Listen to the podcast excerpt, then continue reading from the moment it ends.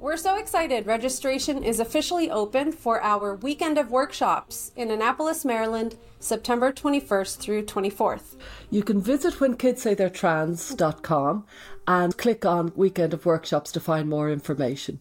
We've had some really, really special events so far, and we're really looking forward to this one in September.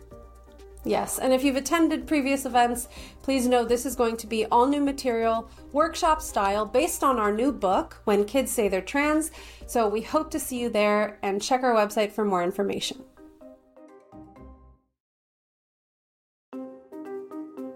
Hi, I'm Stella O'Malley, a psychotherapist in Ireland.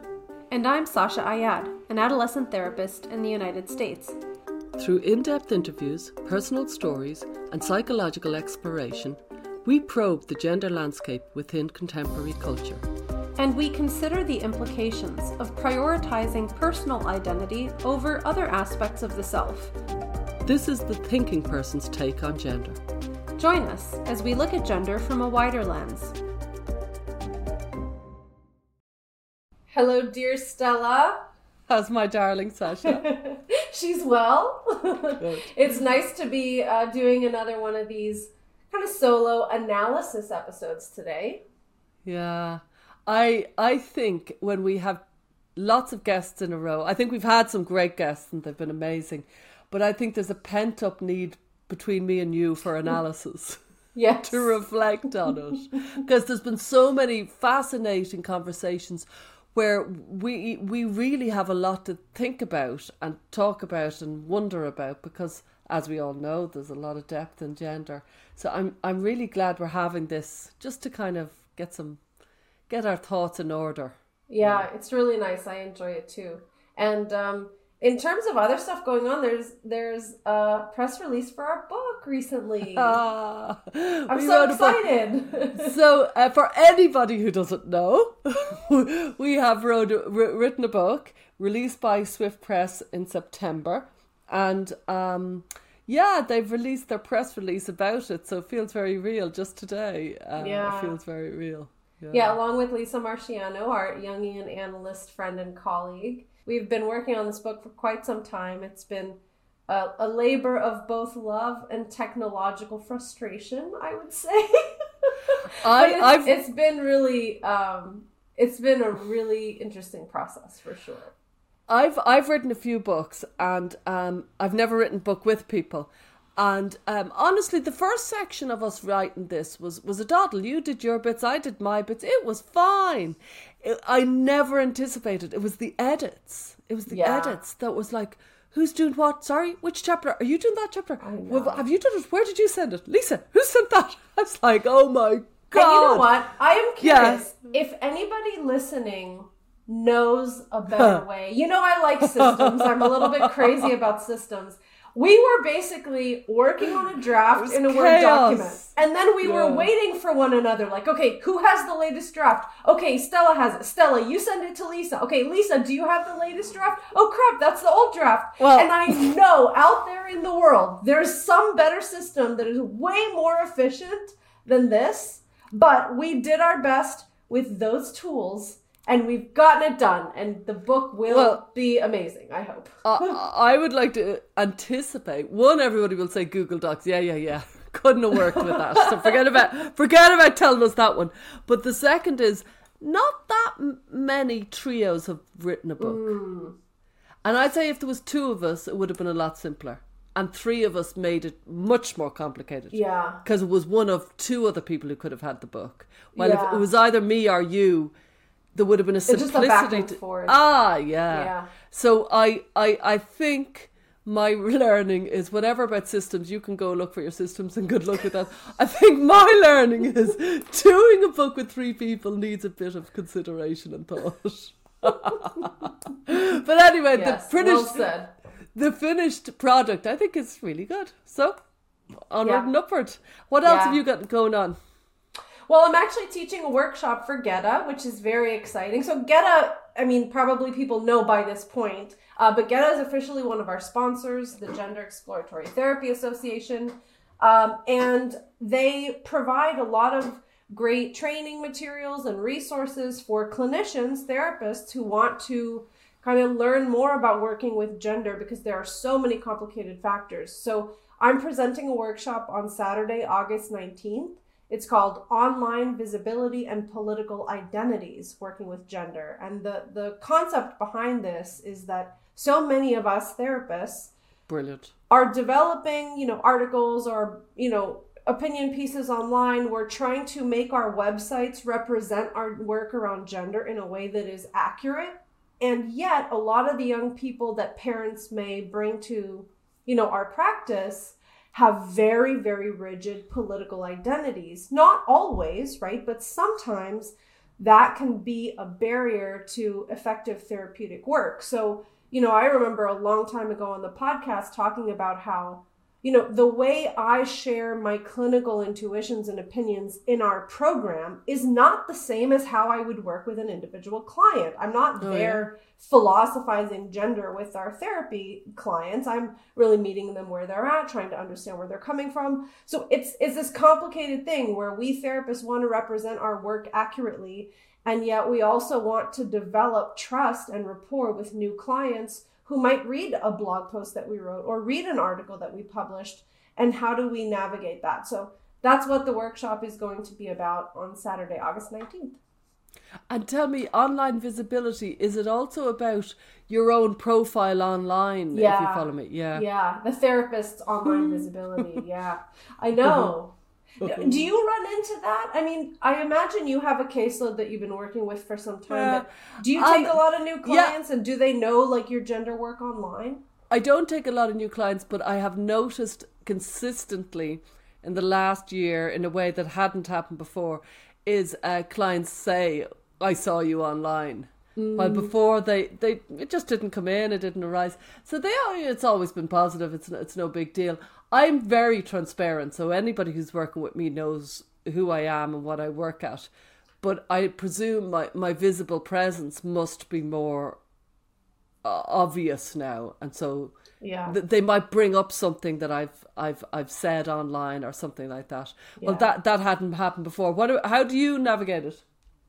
Well, I haven't taken on a new client in quite some time, so I feel very fortunate that all of my current clients, you know, we have a really good relationship. And it's funny that you say that because I was thinking about the fact that Transgender Map, which is run by Andrea James, who's the activist who attacked Mike Bailey many years ago, she has basically put profiles up of oh, many of us, you, me, with these really devilish cartoon versions oh. of us, which oh. are really creepy.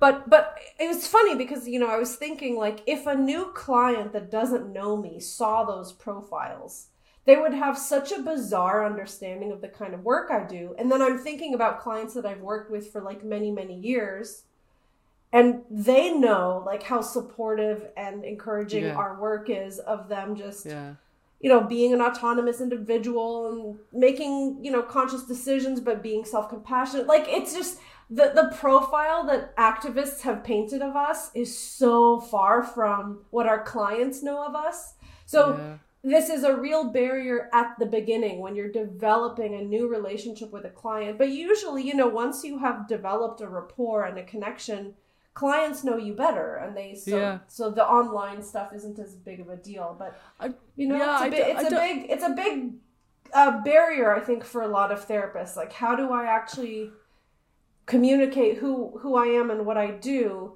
when sometimes new clients are maybe very radical? Maybe they've adopted a lot of activist narratives and they don't understand like what real therapy is supposed to look like.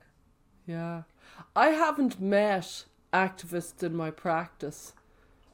Um, and I, I, I, do, I don't know, you know, I don't know how that would go. Like yourself, you know, it's it's a very warm space. It's a very it's a very it's a lovely space. It's not yeah. you know there isn't conflict, but it's it's certainly something that's going to become a bigger and bigger issue among therapists from now on, no matter what. Yeah, I think it's I going think to become so. a big issue.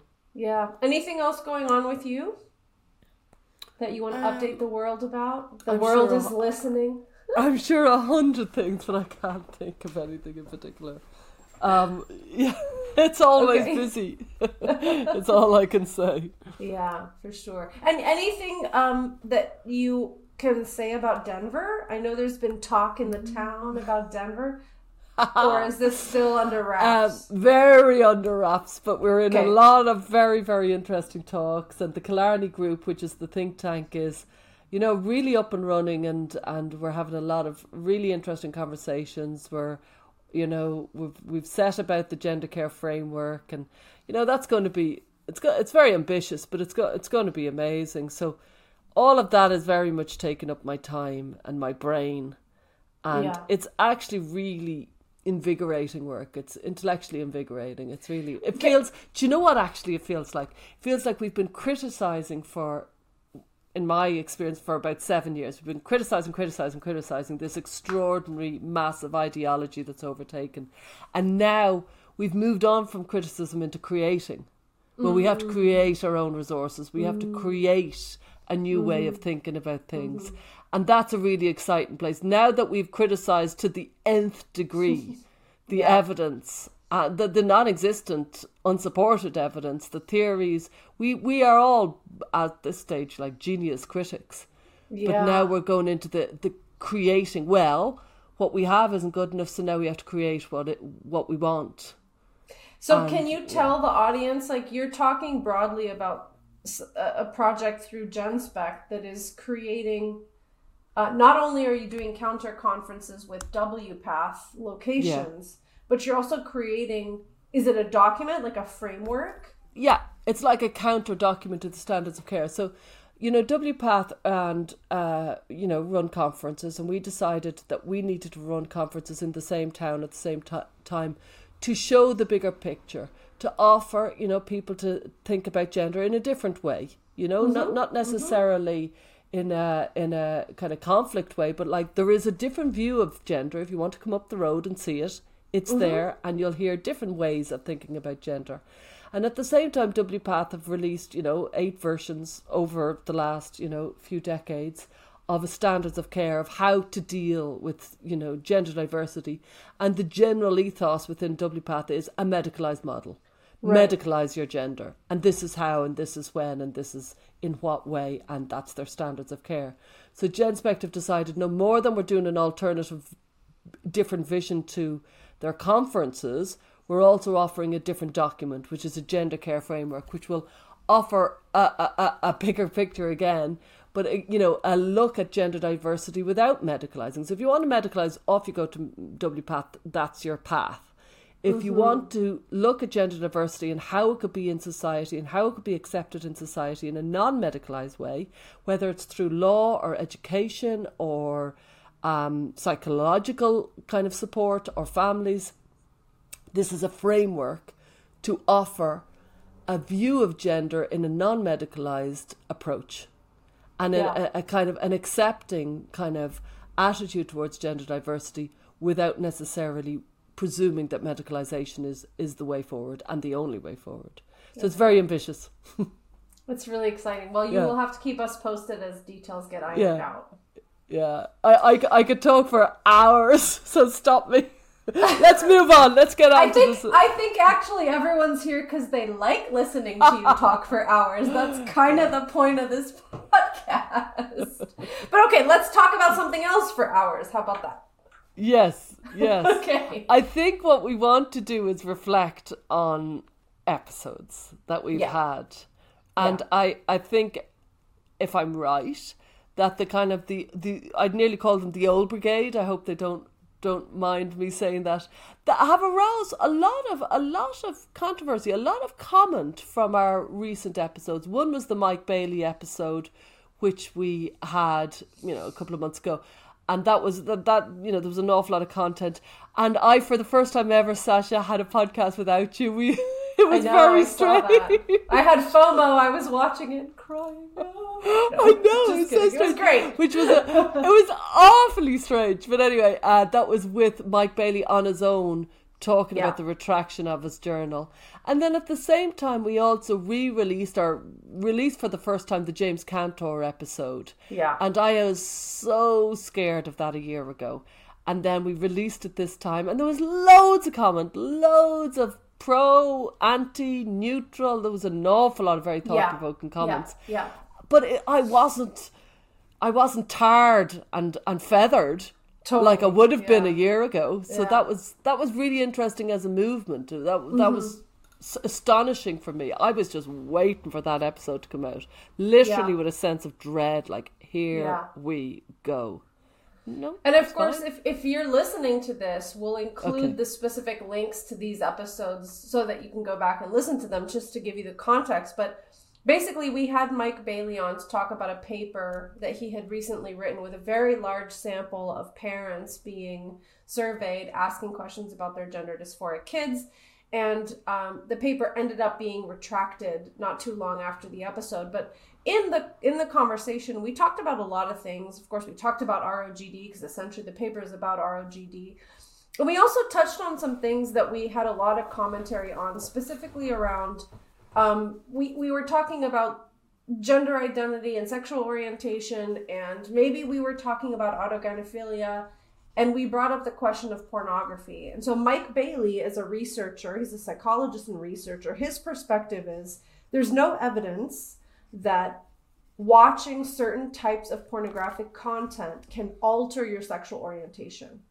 And we are saying, we know, but what if it could be plausible in a new generation, in a new cohort, with like a proliferation of internet porn that we've never seen before? So I think, you know, you and I were talking a little bit before recording, and the researchers just have a very different approach to making proclamations or suggesting hypotheses than somebody like myself. Like, first of all, I'm not a researcher, I'm not an academic. So that might be seen as actually um, like a knock against me, right? Because researchers seem to be very committed to until you can show me evidence for this, it's just a hypothesis. And I don't want to keep kind of spreading the word about it because what if it's not accurate? Mm.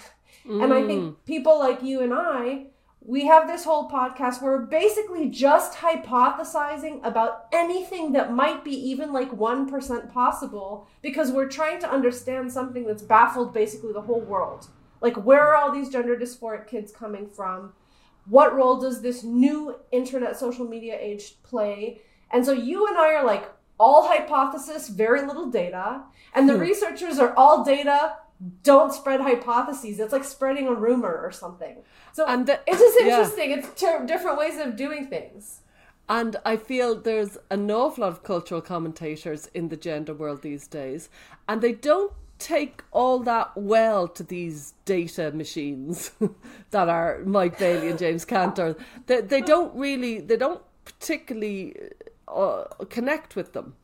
And I, I think almost vice versa. But also, I think true researchers like James Cantor and Mike Bailey, they find it it's a bit distasteful to throw theories around. They're like, mm. what what are you doing? you know what I mean? Like that that's not how we, we, we, we conduct ourselves.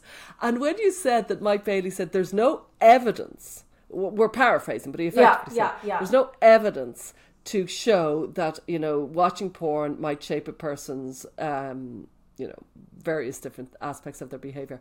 His emphasis in the sentence is there's no evidence our emphasis in the sentence is about watching porn and shaping behavior and mm. we're all over there we're not we're the oh yeah there's no evidence anyway back to the main point let's talk yeah. about the point. point and he would just stick on there's no evidence that's the end of that sentence and i've no more yeah. to say and yeah. so he could have shut something down and he did, no doubt, in our conversations on the point of there's no evidence, so that's the end of the conversation. Mm-hmm. Come back to me when there is, because I'm mm-hmm. frankly not interested until there is.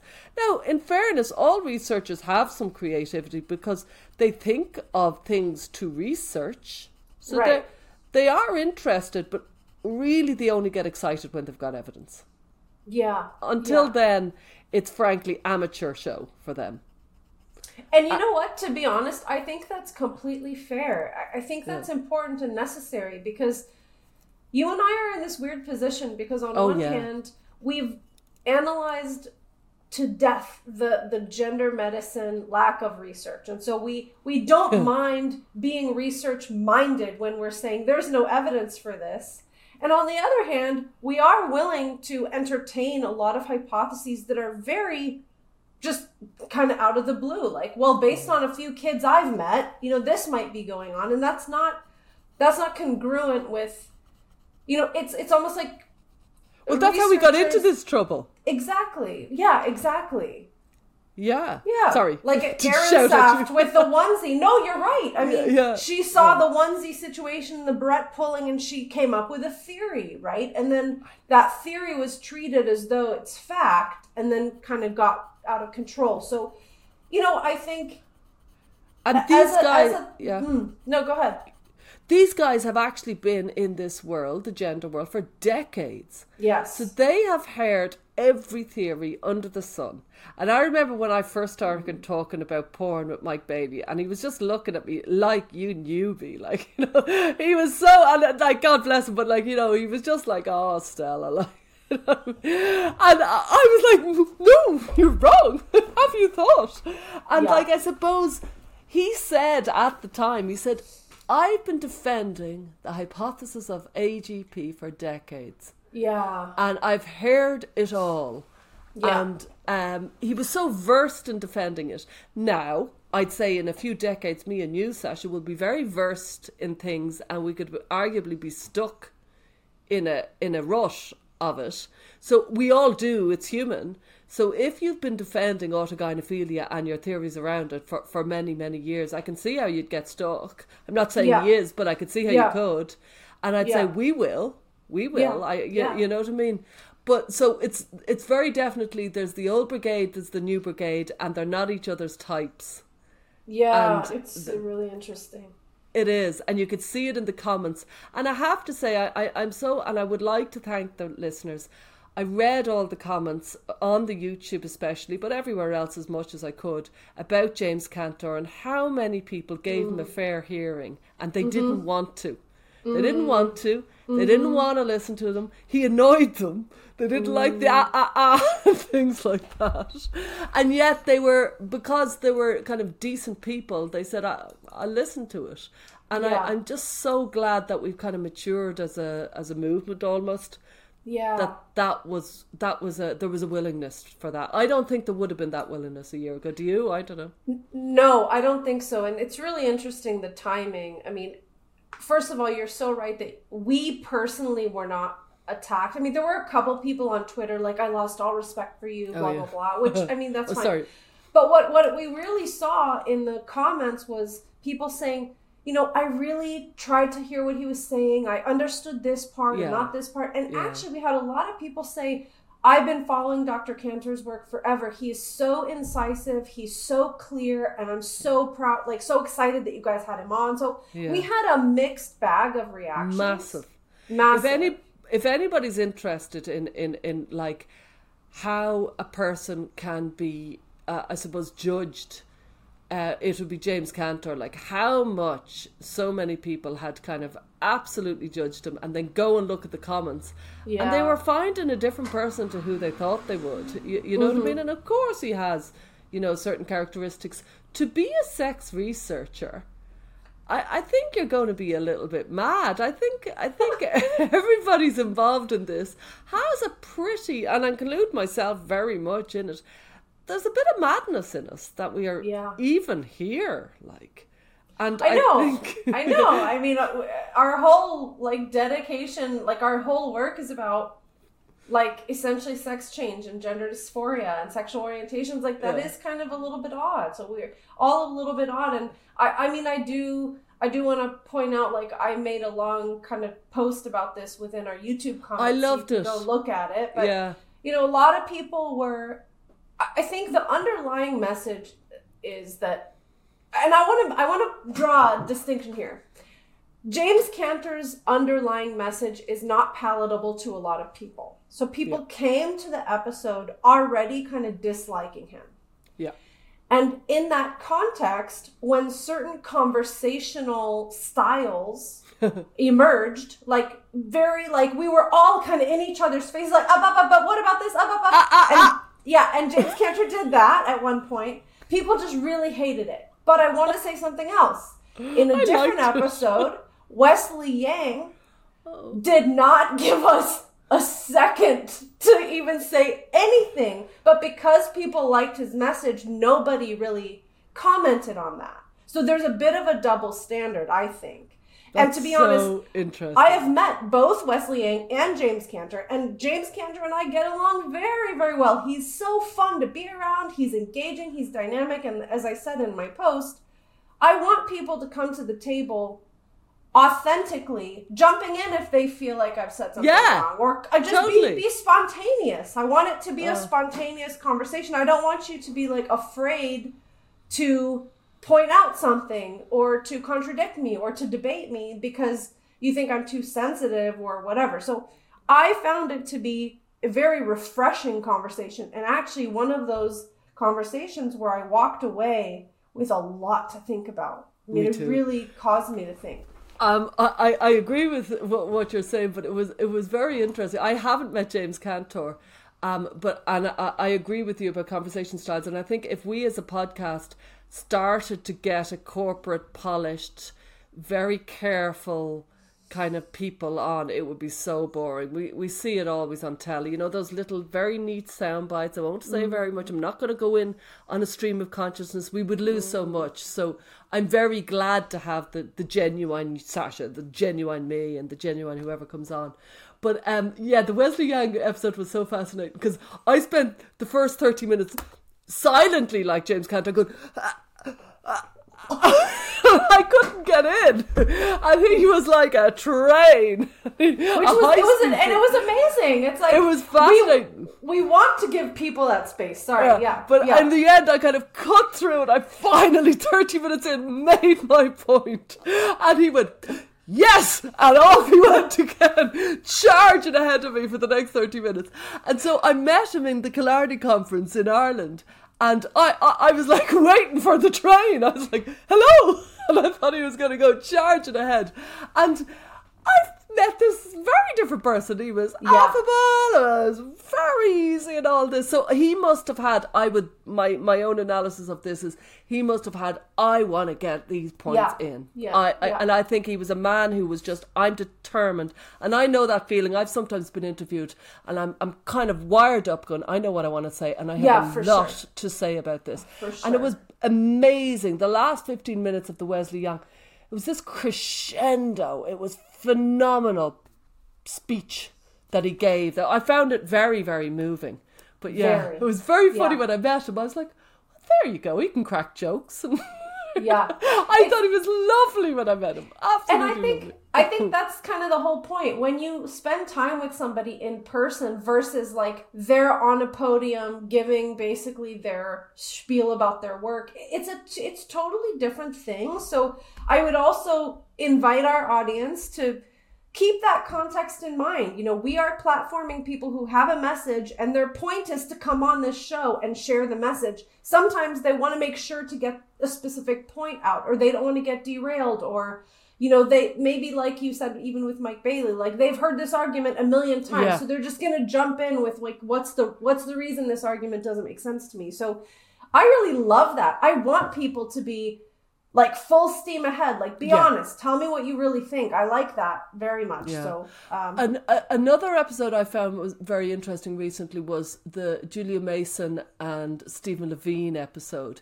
And again, we were getting, even though Stephen Levine, you know, he, I know he's in his 80s and he- he's an extra, incredible mind, but it felt like part of the new brigade rather than the old because it was new research and it was very, and like I know Mike Bailey's just done that amazing kind of 1650 odd uh, parents, so I, I shouldn't say that. It's something about the era they've come from or something. I think I- it's the I- difference between researchers and people who are psychiatrists, clinical. it's like research versus clinical, Oh, don't you think? Right. Yeah, sorry, you're right. It's clinical versus research.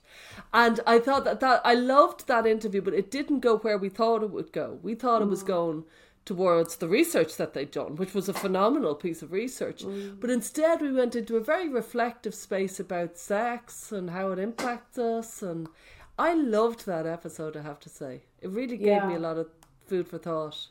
Yeah, it was really great. And, you know, Dr. Levine always, both times Yeah. we've had him on, and I've had the pleasure of being able to spend time with him, man, you just get down to the root of the issue, like the human root of the issue, so quickly. He just takes it there very quickly. Straight. And it's really Straight. intense. I mean, and it, it is a kind of, um, when we were talking with Sarah Stockton, this came up. There's a real squeamishness around talking about sex and sexuality. And that might yeah. be part of like the quote new guard of clinicians. Like huh. maybe all of us from a certain generation and us and younger maybe we are so tiptoeing around these issues. Stephen Levine's like an old school psychiatrist. He just goes mm. there. So I'm very interested in how these like generational differences, not just because of the age of the individual, but like the age they were educated and how things were approached in their programs. You know, even the old, like I, I've been reading all these old papers about transsexualism and like autogynephilia. I'm reading Phil Illy's book. Like there's a lot of stuff there, but there was no squeamishness around talking about how sexual arousal, for example, played a role in people's identity. Like the, people just got to the point a lot more directly, whereas now there's almost like this corporate speak, which I'm very guilty of, of saying things like intimacy or you know sexual connection. Like i use some of these fluff words but i'm like oh that's that this is a new way. The old school people just said exactly like do you get an erection when blah blah blah happens? And it's like oh yeah, that's very direct. Do you know what I mean? Yeah, I think it's fascinating. I think it's fascinating because we're losing our way with all this corporate speak and timidity, and we're losing a lot of psychological insight, and we're bringing in shame by by not being able to call call it what it is. Um, I know. I remember Stephen Levine saying when somebody says what what is he interested or what does he study, he says I study. I'm interested in sex, and so are you. That's his answer. yeah. I yeah, thought that, that's the way to approach that. We hope you're enjoying this episode of our podcast. We work very hard to maintain high quality content for the show. To take an even deeper dive and support the show, join our listener community for access to exclusive content practical tools, and resources supporting gender and identity exploration. We're so grateful to our sponsor, Genspect, an international organization which offers an alternative to WPATH, providing a range of education, resources, and supports to anyone impacted by gender distress. Genspect unites many different organizations globally and gives voice to thousands of previously untold stories. For more info, visit genspect.org. And thank you to our sponsor, GETA. GETA is an association of therapists who believe that individuals experiencing gender related concerns ought to be treated using a whole person approach. We connect like minded clinicians, provide educational resources and training, and help people with gender dysphoria find the right help. Visit GETA at genderexploratory.com. And now back to the conversation.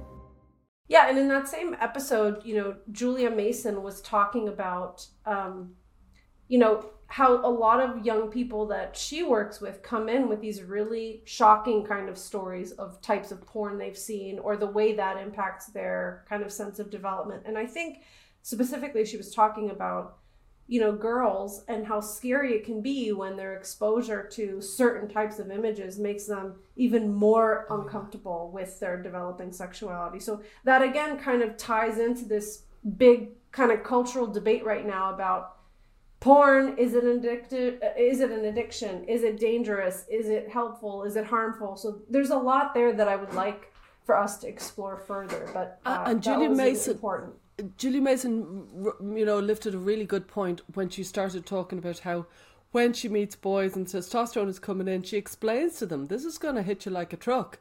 Mm. And you need to civilize yourself over the next few years. And uh, it was so, I'd say she's a brilliant clinician. I thought that is, it's so unshaming to explain it in such a, you know what I mean, that there's going to be extraordinary hormonal urges and that is because of your hormones, not because of you as such. You know what I mean? It's a very it's a it's a it's a very good way of framing it for somebody who could be. And I I've met enough boys who are kind of shocked by their their their urges. They're like, I, I can't believe what's kind of coming through my mind, you know? Yeah, I mean, I hear that, and I'm not a guy, so I have no idea what that's like. But I am aware that there's a lot of talk in certain online spaces about the toxicity of testosterone, particularly amongst like MTF or gender questioning males. Oh, so yeah. I wonder how that works. Like how how can we help young men understand that there are going to be these really intense experiences and urges and kind of out of control feeling around your Yeah. body, but it's not toxic and it's not bad. And over time, you'll figure out how to manage it. It's not going to take over your life or ruin your life. It's not like there's a poison coursing through your body because, you know, it, some of the detransition males have talked about these you know this already this fear they have of masculinity and then the online spaces that are really amping up like that testosterone is this toxic substance so i'm i'm really not sure how we help young men with that without creating any shame or creating a war with their own bodies. You know i think it's complicated. Well, I would say, you know, the, you know, as I talked about in my in my book, you know, the Disneyfication of childhood has a lot to answer for, because actually life, you know, is is filled with an awful lot of problems, and you know, the reality of life is actually phenomenally. There's a lot of cruelty, like from homelessness to starving people and famine and disease. And um, when you look at the impact of testosterone, yeah, it certainly seems to be a beast that people need to kind of, men need to be able to control. At the same time, you know, estrogen and progesterone is coming in for women. We're bleeding every month. If we have sex, we could be left with a baby that we, we have to look after for, for you know, and I know that's a beautiful experience, but it can also be a kind of a shattering course. experience if you're 16 or mm-hmm. 14 and so we have our own the, the girls have their own kind of reality to contend with with their biology. And my god it's it's pretty big while the boys have their reality to contend with it's part of the role of the adolescent to realize honestly there's some parts of truth that are of life that are unfathomable. They're really Yeah. difficult and it's between 10 and 20 that we're starting to learn these really bitter truths about life and that there is greatness in testosterone and real challenges and there's greatness in being a woman and real challenges and mm-hmm. that is part of the the complexity of life. And there's a there's a kind of a new new generational vibe of oh don't mention the the bad things because they'll run with it and say i don't want that i don't want that. It's it's this avoidance of reality avoidance of anything negative. It brings me out in hives the way that we can't talk about the negative. It's so repressive.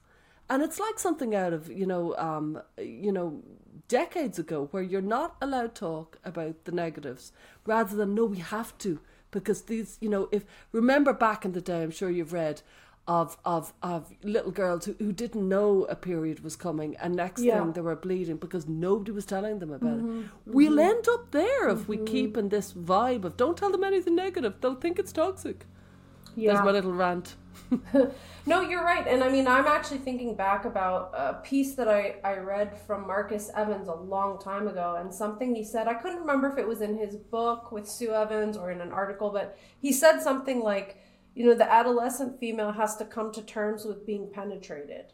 And it's again one of those like that's an old school psychologist and depth analysis way of just calling something out that I probably never would have written something like that. And when I first read it, it was a bit jarring. I was like, oh, dang, he just went there. But then, you know, what you're saying now and what I've thought about a lot is like, absolutely. This is a Yeah. terrifying prospect. And I think what's happening now is it's like we're taking kids' declarations at face value. Like, would you like to be penetrated? You know, 14 year old? No. Okay, well, then you don't need your vagina anyway. Like, So that's almost what we're doing. Yeah. And of course, it's the same question about would you like to bleed every month no Yes. okay well let's get rid of that Are you thinking about having children in the future, 16 year old girl? And it's like, yeah we're, we're taking a developmental temporary moment of fear and insecurity and ambivalence and fe- whatever the feelings are. and are. also a difficult challenge as part of the human condition, which is Yes. the fact that we bleed every month, or that we have huge hormonal ups and downs, or that testosterone can get the better of you and make you act a little bit crazy. yeah. There, Yeah. that's all we have. We don't have any other bodies. It would be great if we didn't, You know, maybe I don't know, but that's all we have. So we've got to contend with it. So I Yeah. think what you're saying about the old school thing is really interesting. I remember I went through a phase of reading papers from the 80s about transsexualism, and I found them phenomenal. Mm. I found them really, mm. really deep. Mm. And I was like, this is stuff that I hadn't thought about. And I thought I'd thought about everything. They were really, really thinking very deeply about them. I think we've lost a lot of that. And you know, interestingly, like we'll move into the Yeah. episode. Zhenya is the one who alerted me to this series of papers that this I think Oh, yeah. th- this uh, endocrinologist compiled after the kind of Christine Jorgensen news story, whatever. And I I read it, and I read this this paper that he kind of shared excerpts of all the letters he had gotten from people who Oh, wanted yeah. to change sex, and even the people themselves who were writing in had very detailed, non-pathologizing, just descriptions of their plight. And many of them which you, you could tell are obviously autogynephilic you know and they're just describing this orientation they have and this draw they have and this desire that they have and they had the capacity i'm sure there was a ton of shame built into their experiences right because of the time where they lived but they had no explanation for what was going on so there was a little bit of like I don't know what the word is. Like there was an earnest way that they were just writing and explaining like this Yeah. is what I think about. This is how I feel. This is the experience I have with my body. And it wasn't kind of covered with all this fluffy language. It was so raw and honest.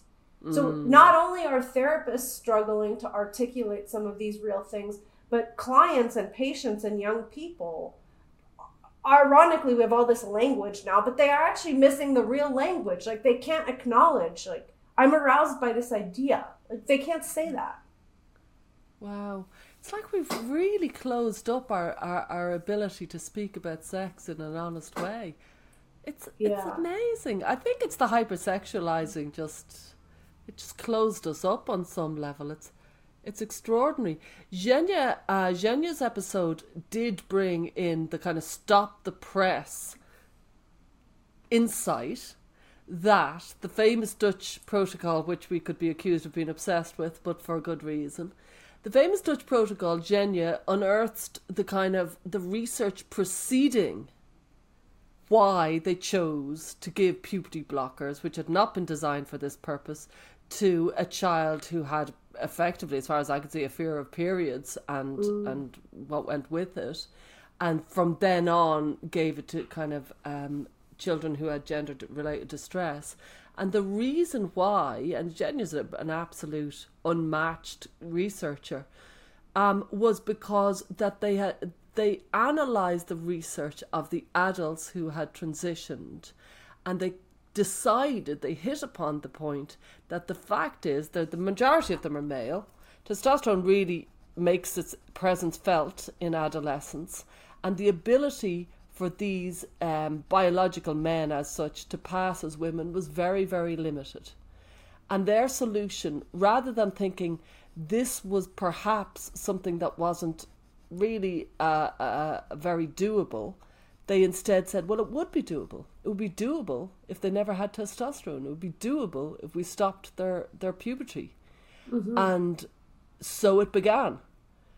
And uh, Zhenya had studied the kind of research to realize that was the kind of hypothesis.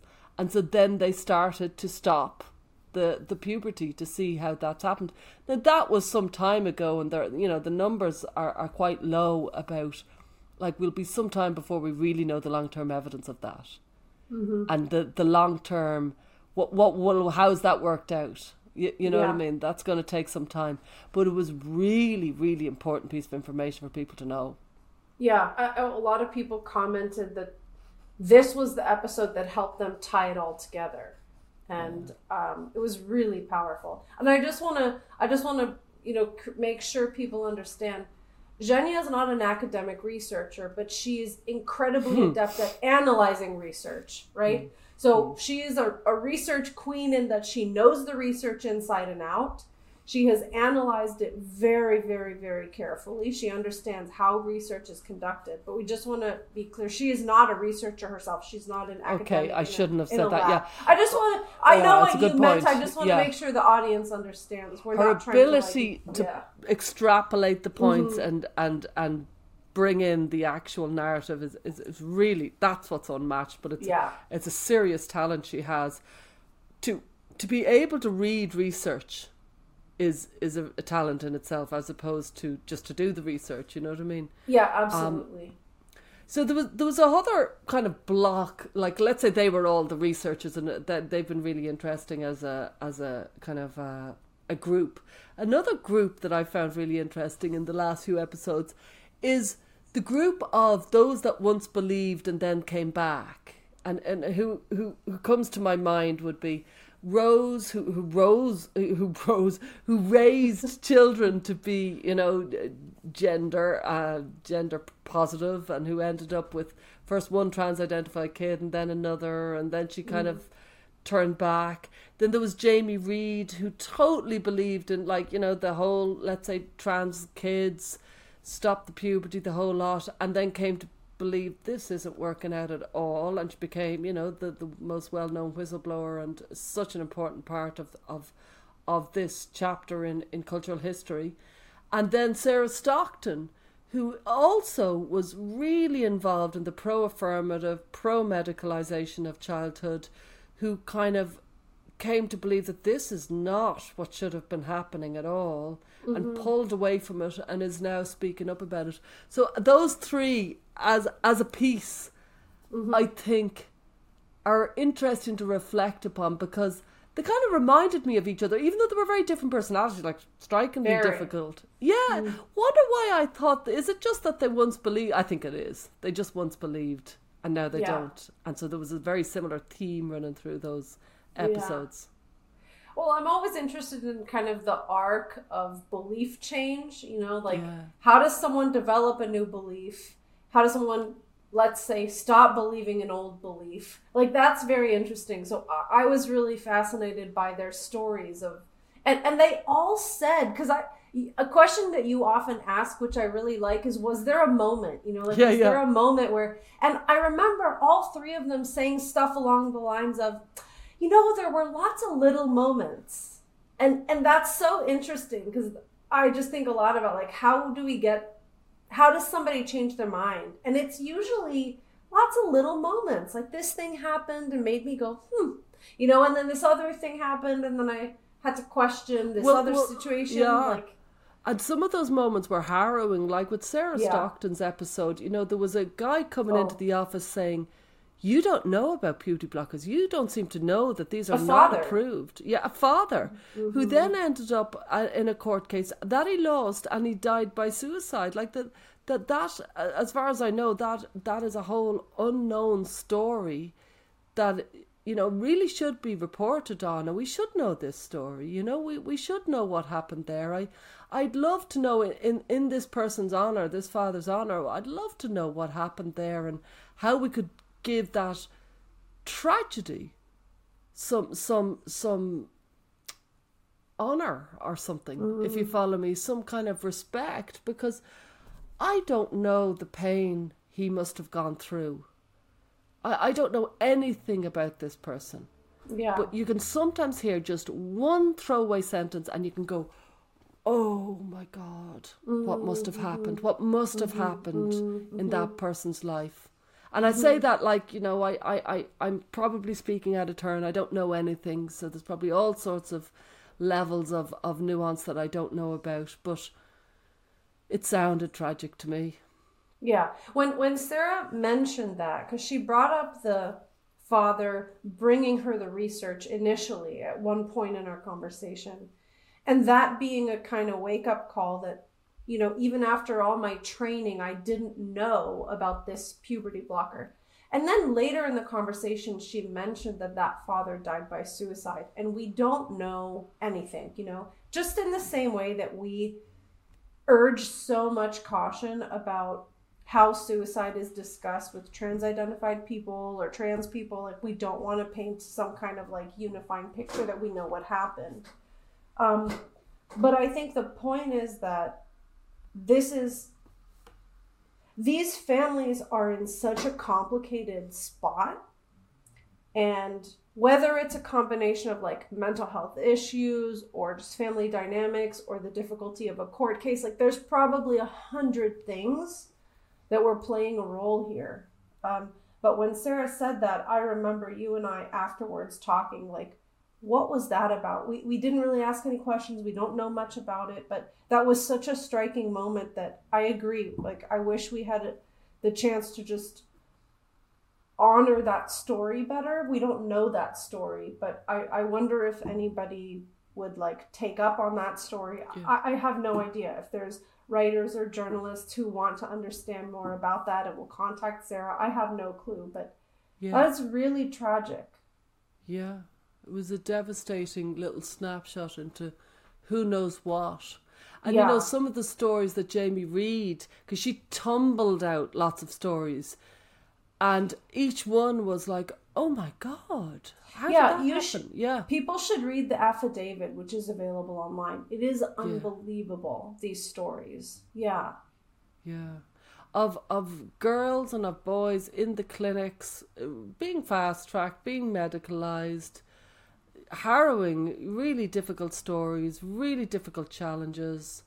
Mm-hmm. And, you know, it brings to mind, remember the episode with Hannah Barnes and, and It's Time to Think?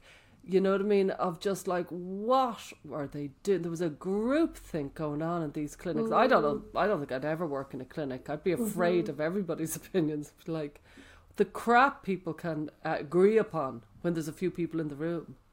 Mm. That's such a good point. Yeah. Well, I mean, some other interviews that we did and didn't really have a chance to process together were Eliza Mondegreen, who was also at the Genspect conference, who I got to meet, and her research so, so, so fascinating. Um, and uh, recently there was a YouTube comment that asked something like, I wonder if um, Eliza's research would be useful in conducting further studies about ROGD? And I think that's a great oh, question. Oh, wow. Like, you know, polling people who actually are trans identified about the role online communities played in their sense of identity or how they receive support or pushback there. Like, that, that would be very, very interesting.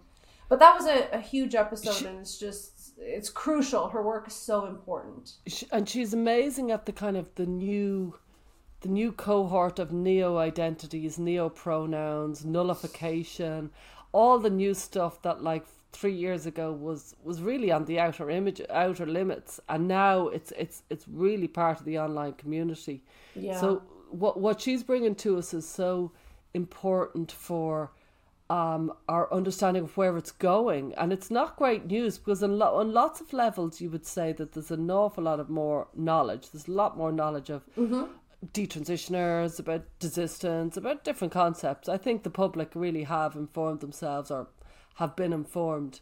But there's a, a huge new kind of push for all these kind of really kind of extraordinarily surreal, way beyond non-binary, into into mm-hmm. really extreme um, versions of themselves with a, a new identity and they will create it any way they want and they'll agonize over it and they have a whole community backing them up. She, she's the woman who, who really is bringing word from the trenches of that and I, I think it's it's so important that we have her. And you know this this definitely makes me think about this distinction you made earlier about the old guard versus the oh, new yeah. guard. It's funny that that's come up in a couple of different ways during this episode, but I mean, Eliza to me is part of the new guard, the cultural yeah. critics who are really looking at the influence of the internet, yeah. of po- social and political changes. Um, you know what what kind of concepts are being shared and taught both through schools, counseling centers, LGBT friendly queer theory influence. Like that is the new guard, and that seems to be so disconnected from the sexology old guard you know, yeah. like I remember even recently, Debra Soh wrote a tweet that said there are only two types of like trans identified males. They're either gay or AGP and nothing in between or something like that. And I of course she got yeah. piled on. But yeah. but this is so interesting. There's like there's so many different like little pockets of people who use a certain lens to view these things and we're trying to have a wider lens. That's why so yeah. many of them have been on our show. But it would be kind of cool to set up i'm just thinking now in genspect style like a panel with like sexology versus cultural critics or something. Because these Lovely. are two different ways of thinking about it. Yeah and they have to start acknowledging each other because Yeah. being off in their silos doesn't work. It's great to have research. It's great to have cultural commentary, and they both need to listen to each other. Because Yeah. neither has it all sorted. I think as well, I think for, for our own podcast, we'll need to bring in some parents' experiences because Yeah. having a kid who has a neo identity or who has you know a determination for you know chest nullification and gender nullification what that must be like i i don't know what that would be like and i i think it would be very very difficult. And so i i think we really need to you know, parent reports are, are a well established way of, of of gaining a deeper understanding of whatever might be going on. And I, I mm-hmm. think in many ways they have been, you know, they've been kept out of the picture in many ways with, with gender and they've put themselves into the centre and I'm delighted they have and Pitt have their book coming out in August and I'm thrilled that they do Parents of Inconvenient Truths about trans and you know with our school episodes you know with Kate Goonan and, and Kate Parker and different other people I want to say about Kate hmm. Goonan Kate Goonan is a jewel and she does amazing work in Genspect really amazing. We've had so much positive feedback.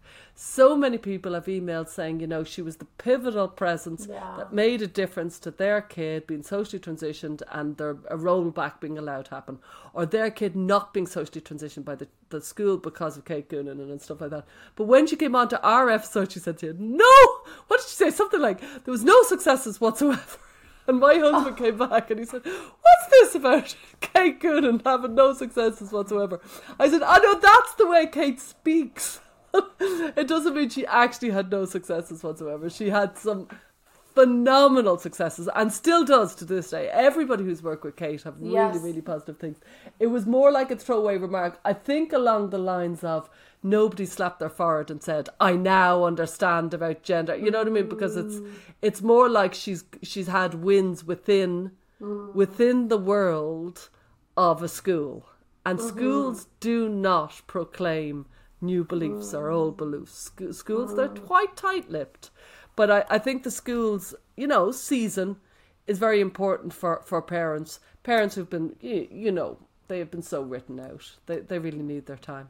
Yeah, and I hope that our um, listeners will enjoy the conversation with Alex Kappa, which by now would have probably already come out. But Yeah. you know that that's a great example of a rare situation where a school, as a school, conceptually takes a shift in how they're approaching this, rather than what Kate was talking about, which I think is like One you by know, one. deal with that teacher individually, right? Like, see if you can get that teacher just on board with your family's plan. Alex Capo, after observing kind of what was happening in his school, said, okay, we're shifting our entire policy around this.